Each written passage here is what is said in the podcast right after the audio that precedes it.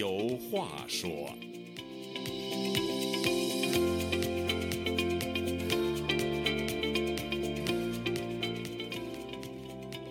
听众朋友，大家好，欢迎您再次来到《周家有话说》这个栏目，我是主持人家园。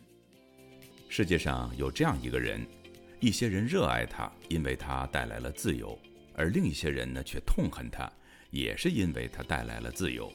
那么这个人呢，就是饱受争议的前苏共总书记戈尔巴乔夫。八月三十号，从俄罗斯传来消息，九十一岁的戈尔巴乔夫病逝。戈尔巴乔夫去世的消息引起东西方阵营的不同反响。西方媒体，比如英国广播公司 BBC 和美国的《纽约时报》等，纷纷称赞戈尔巴乔夫在结束冷战、推动两德统一等方面所做出的历史贡献。但中国的舆论界呢，一直有一种论调，认为戈尔巴乔夫在促成前苏联解体等问题上有着不可推卸的责任。戈尔巴乔夫1952年就加入了苏联共产党，1955年毕业于莫斯科大学法律系，1980年10月升任为苏共中央政治局委员，1985年到1991年间呢，担任苏共总书记、苏联总统。1991年12月25号宣布辞去苏联总统一职，2000年的3月11号当选为俄罗斯统一社会民主党领袖。一九九零年十月十五号，戈尔巴乔夫获得诺贝尔和平奖。二零零五年六月，德国统一委员会给他颁发了阿尔法检查站德国统一奖。二零零八年九月十八号，在美国授颁自由勋章。二零一二年五月三号，被俄罗斯时任总统梅德韦杰夫授予俄罗斯最高荣誉圣安德烈勋章。在这次的“周家有话说”栏目里。我和周孝正教授呢，就来聊聊戈尔巴乔夫这个人的历史贡献，以及为什么中国对戈尔巴乔夫有着与西方不同的评价。周教授，戈尔巴乔夫这个名字呢，对三四十岁的中国人来讲呢，可能很陌生，但是对五十岁以上的人来说呢，印象应该比较深刻。我想听听您对戈尔巴乔夫有什么样的印象呢？我对戈尔巴乔夫当然是肯定，两个。维度，一个是文明野蛮这个维度，戈尔巴乔夫是促进了人类的文明，嗯，完全符合我们中国共产党第十二次代表大会的总书记、主席胡耀邦那个定位，嗯，就是建立一个高度文明的、高度民主的现代化国家。从中苏两国来讲，我们对于苏联的态度应该说是绝对是糊涂的，或者我们叫精神分裂。一方面，我们也是红色的。哎，我们的共产党就是苏联共产党给帮着建的，所以我们叫做境外敌对势力，嗯，帮着我们建的，所以我们跟所谓苏联有千丝万缕的一个联系，嗯，哎，但是呢，另一个角度呢，因为我在年轻的时候就开始反对苏修，叫打倒苏修社会帝国主义，叫苏联修正哈，它是这样的一个，就是苏苏联的修正主义，我们叫打倒新沙皇，嗯。为什么呢？因为俄罗斯老沙皇、新沙皇，他占了我们的三百多万平方的土地，也就是说，近代史上最欺负中国的，就是苏联，就是俄罗斯。嗯，所以当时呢，我们的这个态度呢，也是跟着中国政府的态度一百八十度的大转弯。嗯，刚五几年的时候，苏联是老大哥，嗯，苏联的今天就是我们的明天，啊，十月革命一声炮响。给我们送来了马克思列宁主义，走俄人的路就是结论。嗯，后来到了我们上中学的时候，嗯，哎，搞了所谓参参与了，也不是参与了，就赶上了文化大革命。哎，突然间就变了，嗯，就打倒美帝就变成了第二位，打倒苏修社会帝国主义就变成第一位。所以你要知道，中国共产党这个政府它是左右摇摆。嗯，用胡锦涛总书记的话，就是不折腾。而我们那个年代就是天天折腾，所以你要说中国的两拨人，一拨人对于戈尔巴乔夫是当然是肯定，为什么？因为他促进了文明，而且他使得一个庞大的帝国解体，已经拿掉了我们中国的一个北方的熊最大的一个威胁，这是从国家利益来讲。嗯，你要从苏联的角度来讲，呃，苏联呢，他们欺负我们，嗯所以我们叫做在解放前我们叫老毛子，嗯我们叫沙俄，我们叫这个白俄，呃，后来呢就突然间苏联就解体了，嗯所以当时呢我们的我身边的主流对于戈尔巴乔夫当然是正面肯定的态度。当时呃，我记得，因为他是八九年的，好像是五月份，五月份来的，哎，八来到八九年五月份来北京的，对，当时我记得那个时候，呃，当时北京在闹学潮嘛，呃，很多的学生那时候已经搞绝食啊，已经把那天安门广场都占满了。然后本来想在天安门广场人民大会堂前举行的这个欢迎仪式呢，呃，不得已挪到了这个首都机场，就是他下飞机那地方搞的这个欢迎仪式。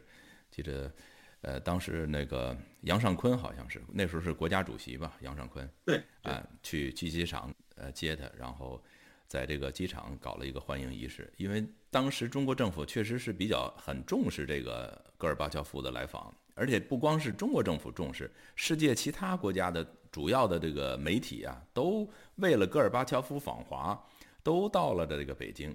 嗯就当时那个这个戈尔巴乔夫是苏联总统，嗯，又是苏共中央总书记，对就是等于说一把手。对，一把手到中国来，邓小平非常的重视。重视。据说那一段时间，他主要的一个思考就是怎么跟老葛谈，别的事儿都是第二位、第三位的。对，嗯你看小平当时这几年没想别的，他就想怎么能够把中国的国际环境给嗯搞好。嗯这边跟美国已经好了，对吧？他已经去美国了。这边还有个超级大国呢，就是苏联啊。嗯苏联这老大一来，他就宣布两党两国关系正常化。对。哎，这是这是他考虑的一个大事儿，也是中国的一个一个大事儿。所以您认为戈尔巴乔夫是一个伟大的历史人物哈？对我对戈尔巴乔夫是充满着敬意。嗯人家老葛最后辞了，嗯跟他美国首届总统华盛顿一样人家最多当八年。嗯大家都说您当美利坚帝国的皇上，或者是或者是第一把手嘛，嗯。人家华盛顿最多就当了八年，人家不干了，回家种地去了。嗯。所以说，你要说戈尔巴乔夫他的境界，跟美国开国的总统第一个总统华盛顿他们是一类人。嗯，因为中国的这些一些媒体、一些呃舆论界很普遍的认为，就是说苏联的解体和苏共的这种呃解散，呃，很大程度上这个巴戈尔巴乔夫起了非常大的作用。这这种看法对戈尔巴乔夫公平吗？也就是说，当然，是起了很大的作用。对第一位，但是但但是苏苏联的解体，就是我们讲这个冰冻三尺非一日之寒呢。呃，苏联的解体，苏共那么大，苏联当时也是那么，就是仅跟美国可以说是并肩的这么一个世界超级大国嘛，两个超级大国，一个是美国，一个苏联嘛，这么大的一个国家，这么大的一个党，呃，军队又很强，然后这个社会控制也非常严厉，就在这么短短的时间里，被这么一个人就能够把它搞解体吗？就是说其他的因素，被一个人，这话就不对。什么叫被一个人呢？嗯你要说苏联解体的第一个功劳或者动因，嗯，就是二十大的赫鲁晓夫。对，哎，他作为苏共中央总书记、苏联部长会主席，嗯在苏共的二十大上，他做了一秘密报告，嗯，这就是人类的正义。嗯他就系统的谴责，哎，清算斯大林给人类带来的灾难。对啊，所以我就是意思，就这是第一位是是第要说第一个人应该是赫鲁晓夫，而且赫鲁晓夫对我们中国非常友好，嗯哎，他把好多条约都给废了。嗯你要说到了戈尔巴乔夫，实际上他就应该是苏联的正义的人的嗯，当时的一个第二个代表，第一个代表就是赫鲁晓夫，第二个代表就是戈尔巴乔夫。对，但是戈尔巴乔夫也有错误，每个人的人不完人，但是好像就是当时的毛泽东特别呃不喜欢赫鲁晓夫，他有时候还在党内警告警告什么中国党内的赫鲁晓夫嘛，他就是言外之意就是说，因为赫鲁晓夫上台以后，呃等于是否定斯大林、清算斯大林嘛，所以他用这个来警告，就是说中国党内有党内的赫鲁晓夫，就是说是不是等他走了或者他死了以后，是不是有人就要清算他呢？是不是当时他有这么一个很清醒，毛泽东很清醒，他干的缺德事儿一点不比斯大林少。嗯斯大林在在苏联杀了大概也有成千嗯上万人嘛，嗯嗯毛泽东也是一样啊，嗯所以他当然叫兔死狐悲嘛。所以毛赫鲁晓夫清算了斯大林，他当然他不干的。为什么？首先不是首先，第二位就是清算他嘛，嗯我，们叫做贼心虚嘛，对啊。就这么简单嘛。呃，我刚才说的那个意思就是什么呢？就是把所有的这个，就是苏共倒台和苏联呃瓦解，呃，所有的这些发生的一些事情，全部归咎于这个戈尔巴乔夫。呃，也对他来讲也不是那么公平，为什么呢？不是什不是不是什么不公平，非常不公平。对呀，当然不能全算上戈尔巴乔，戈尔巴是一个杰出人物，对，它的作用是不可忽略的。他看到了这些问题，他也推动这个改革，但是已经积重难返了，几十年形成的这这些呃这些问题，不可能一下子就就全部解决。其实，在某种程度上，有点像。呃，中国现在这种这种情况，只是说中国和苏联，或者是后来的俄罗斯走了两个不同的一个路。有人说，当时苏联呢，就是看到这个这个问题啊，社会问题、政治问题太多了，所以他在没有开始这个真正开始这个经济改革之前，他先启动了一些社会和政治方面的一些改革，结果出现这么大的乱子。所以这个也是给中国的一些一个提醒嘛。所以中国现在一直政治改革就不动。然后搞这些经济改革，其实到了一定程度，你看改呃经济改革搞了也就有三十来年了，三十多年了，到现在政治改革基本上按兵不动。所以你看经呃这个经济改革的这个，我记得当时这个温家宝说过嘛，如果不推动深化那个政治改革，中国的经济改革、改革开放的成果都会付之东流，是不是？当然当然，政治体制改革当然是是改革的一个主要的意思。就是从经济体制改革入手，嗯，完了深化改革，那就是政治改革。对啊，改革什么？改革党和国家的领导制度，就是改革共产党这个所谓红色的这个政权。对啊，哎，所以当时呢，你要说戈尔巴乔夫，人家看到了，因为他有良知，而且他有常识，他这人，嗯，他就知道前苏联极其恶劣。对呀，所以呢，他就这个就是他就首先他不是官迷，这是非常伟大的事儿。是，人家辞职了。嗯所以使得这么一个超级大国，哎，没有流血，基本没有流血，非常之伟大嘛。这个戈尔巴乔夫，因为他利用他这个呃苏联总统和呃苏共总书记的这么一个身份，他也是在积极推动呃改革，包括这种政治领域、经济领域，包括军事方面的这个改革。所以你改革必然会触动很多既得利益的集团的这种好处嘛。所以他肯定树也树了敌了。所以说他在那个九零年嘛，是。他其实，在那个黑海是哪儿？就是现在的克里米亚那边，呃，度假呢。结果把他给软禁了，就是当时苏联的一些顽固的或者是强硬派。这个时候，叶利钦挺身而出，等于是号召人民起来保护他的。所以在这方面，我觉得起了这么一个积极的作用吧。叶利钦，当然后来他把这个苏共都给呃废废除了等等。这个厄利钦，他们俩其实是是是有很大矛盾的，毫无疑问，就是戈尔巴。不是他们，就是他们都是人类文明的。极端对极端，要以毒攻毒。嗯，哎，就是说当时呢，呃，这个其实老葛呢还是比较理理智的、理性的。是，嗯。没想到他们那个，由于他他苏联共产党缺的大缺了德太他妈多了，嗯，所以他们就积重难返了，发发动了一个所谓军事政变。政变嘛。就把就是就是哎对，军事政变就把戈尔巴乔给软禁了。后来呢，但是又没有成。本人戈尔巴就回来了，这时候又蹦出来另一种激进的力量，就是叶利钦。对，你想他能站在莫斯科坦克上坦克，对，一般认为这是英雄举动，实际上你现在一看，这不就是搅屎棍吗？可是当时确实需要像叶利钦这样的一个人物啊。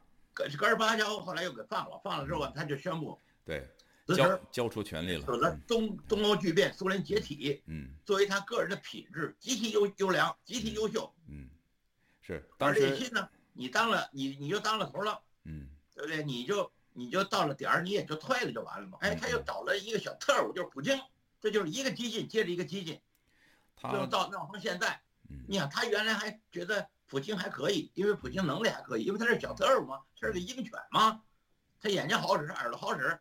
哎，所以但是一家伙就是一官迷，他就没看明白，一当总统当了二十二年，嗯，到现在他就他去打人家乌克兰去了，而且现在肯定要败。所以。我要这么分析，我就我分析的戈尔巴乔非常伟大的一个事儿，跟美国总统、美国第一个总统华盛顿他们媲美。嗯，哎，第二个他在当呃这个苏联呢第一把手的时候，他跟美国总统签了一个所谓的中导协议。嗯，他避免了地球上的一个恶魔，就是核武器，就是核战争。对，这是他最伟大的地儿。现在结束冷战，一上台，他居然公开的搞核讹诈，所以现在地球上。这人类的一个危险，嗯，因为地球上有九个国家有核武器，核弹头一万多个，嗯，所以我觉得戈尔巴乔夫最伟大的，他居然跟美国的当时叫总统里根，他们搞了一个中导协议，嗯四三十年不发展中导，嗯射程五百公里到五千五百公里的中程导弹，他们给不要了，是，自保留着战略核武器和战术核武器。嗯我觉得这件事儿就证明戈尔巴乔是非常文明的一个人。嗯是。呃，我想呃把这个话题换过来讲，就是说，呃，您觉得目前啊，像现在的中国的这种形势，跟当时的这个呃苏联的形式有没有可比性，或者或者说，呃，中国有没有可能出现这个戈尔巴乔夫这样的人？中国现在当然不可能出现戈尔巴乔这种人，中国出什么人呢？中国出习近平、定一尊，二十大还差不是还差一个月半，嗯他不退，死抓人家不放。他跟人家戈尔巴乔夫辞去苏联总统的这个事儿，嗯跟这个美国开国的总统华盛顿嗯八年以后人家辞职，嗯天壤之别呀、嗯他就是一个反人类罪、反文明罪。那人家两个都是人类的文明的，得说是英雄。嗯嗯而且中国怎么能出戈尔巴乔夫呢？中国可能吗？中国出习近平，习近平死了以后还得再出。嗯，他是没有这个呃土壤，政治土壤。为什么？因为中国到现在连实事求是他都做不到，嗯掩盖就是欺骗，到现在还欺骗呢。你比如说这清零，清零这是极其愚蠢的这么一个错误，嗯到现在他也坚持啊。嗯什么动态清零，什么封城清零，你都能看得出来，嗯极其愚蠢。他要念过初中，他都不这么干。嗯没想到就是因为小学差一个月没毕业，就这么一小学生，嗯哎，当了头了以后，权力是腐蚀剂，一给他权力，给他腐蚀到，不知道姓什么，不知道不知道自己姓什么，不知道天南地北了，嗯干了快十年的这个所谓的主席还想干。就现在中国的问题不是说出戈尔巴乔夫，就出我们这种集权，嗯你怎么能让他到点儿下去？是，所以说同样是共产党，同样是这种从那个集权开始的，那苏联到了一定程度以后，他我记得苏联是苏共大概七十七十年左右的时候就就垮了，那那那中共到现在一百年了吧？不是你要从从那个大的来讲，二十大，啊，二十，这个苏共二十大，后来要不做秘密报告，嗯嗯现在中国马上开二十大，嗯嗯也就对上了，这都数对上了这数马上也就对上了。嗯哼，所以我一旦说中国开了二十大以后，我们就可能再唱一遍祝酒歌。嗯哼，十月里响春雷，八亿神州举金杯，舒心的酒啊浓又美，千杯万盏也不醉。我就盼着这天了。嗯，但是很多人，国外媒体啊，嗯，还有些国内一些分析，就是基本上如果不出什么意外的话，习近平应该还有一啊，还有至少还有五年的当头。我的看法是绝对不可能，嗯。痴心说梦。我嗯。最近我刚才，因为按照档案五十年解禁的这个国际惯例，嗯。还有十十来天，嗯。就是所以九幺三事件，就是当时的林彪，嗯。他是九大第九次党代表大会，嗯。哎，毛泽东是头儿，嗯。哎，他是二把手，嗯。把他写在党章里头，嗯。他是毛主席的亲密战友和可靠接班人。嗯。九大，结果怎么样？不到一年，那就跑了，还没跑了就死了。嗯所以我就说，你们参你们去讨论二十大的人事关系，无稽之谈。嗯就是说，如果九大时候，你们谁参加九大的这些人，谁能想到，已经写到党章里的了？林彪不到一年就跑了，还死了。嗯，所以任何事情都可能发生。当然了，嗯这叫高风险社会嘛。是啊，我当时我记得，呃，跟美国刚开始缓和的时候，美国有有这个著名的记者有一句话说，他就说美国人喜欢一句话，叫不大可能的事儿今天就要发生，嗯。完全不可能的事儿明天就要发生。当时登在我们新华社出的参考消息，参考消息发行量是五五百万份儿，我记得登在那上面，而且很显著，我一直到现在我也记得，对，所以我老跟你说那句话嘛，嗯。充分的认识过去。嗯嗯。充分，我们可以弄清现状，对，深刻的认识过去的意义，我们可以揭示未来，向后看就是向前进。现在我们就向后看，先看看林彪的事儿，再看看四人帮打倒四人帮的事儿，再看看三十三年以前八九民运的事儿，嗯包括这戈尔巴乔夫嗯葛老先生的这个生平，五九十一岁九十一岁半，我们都得回顾一下。所以现在有网上有这个介绍戈尔巴乔夫，我的印象最深的一个。嗯嗯就是戈尔巴乔夫辞去了苏联总统，嗯解散了苏共，哎，叫东欧巨变，苏联解体，做了一件非常好的事儿。后来呢，戈尔巴乔夫这个苏联解体以后成立了俄罗斯，俄罗斯有了一定的选举了，嗯，哎，老葛呢想出来参加民选的俄罗斯总统的这个活动，嗯最后的最后的获得的票百分之一，嗯，问题就在这儿，对，你俄罗斯你吃了这苏联共产党的亏，包括列宁、萨林，你们吃了多大亏啊？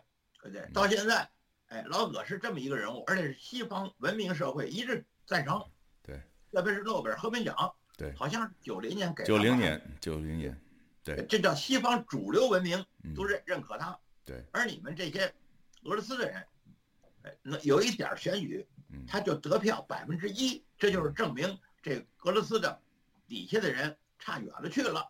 你们现在普京又干了你们二十二年了，你们为什么不起来把普京给轰走？他算什么东西呢？你等到这个普京再给你哪天一抽风，他动用核武器，不光是俄罗斯人倒霉，我们都倒霉啊！我们希望能够继承戈尔巴乔夫的得诺贝尔和平奖的理念。嗯，我记得是九零年的十月十五号是什么时候？他获得这个诺贝尔和平奖。当时他领奖的时候有一个发言，呃，那天我看了一下，呃，挺好的。他那个稿子写的非常非常精彩，他把这个苏联当时的这些社会问题揭示的非常非常的这种入骨和透彻。呃，我一边看我一边对照中国现在的情况，真的是太相似了。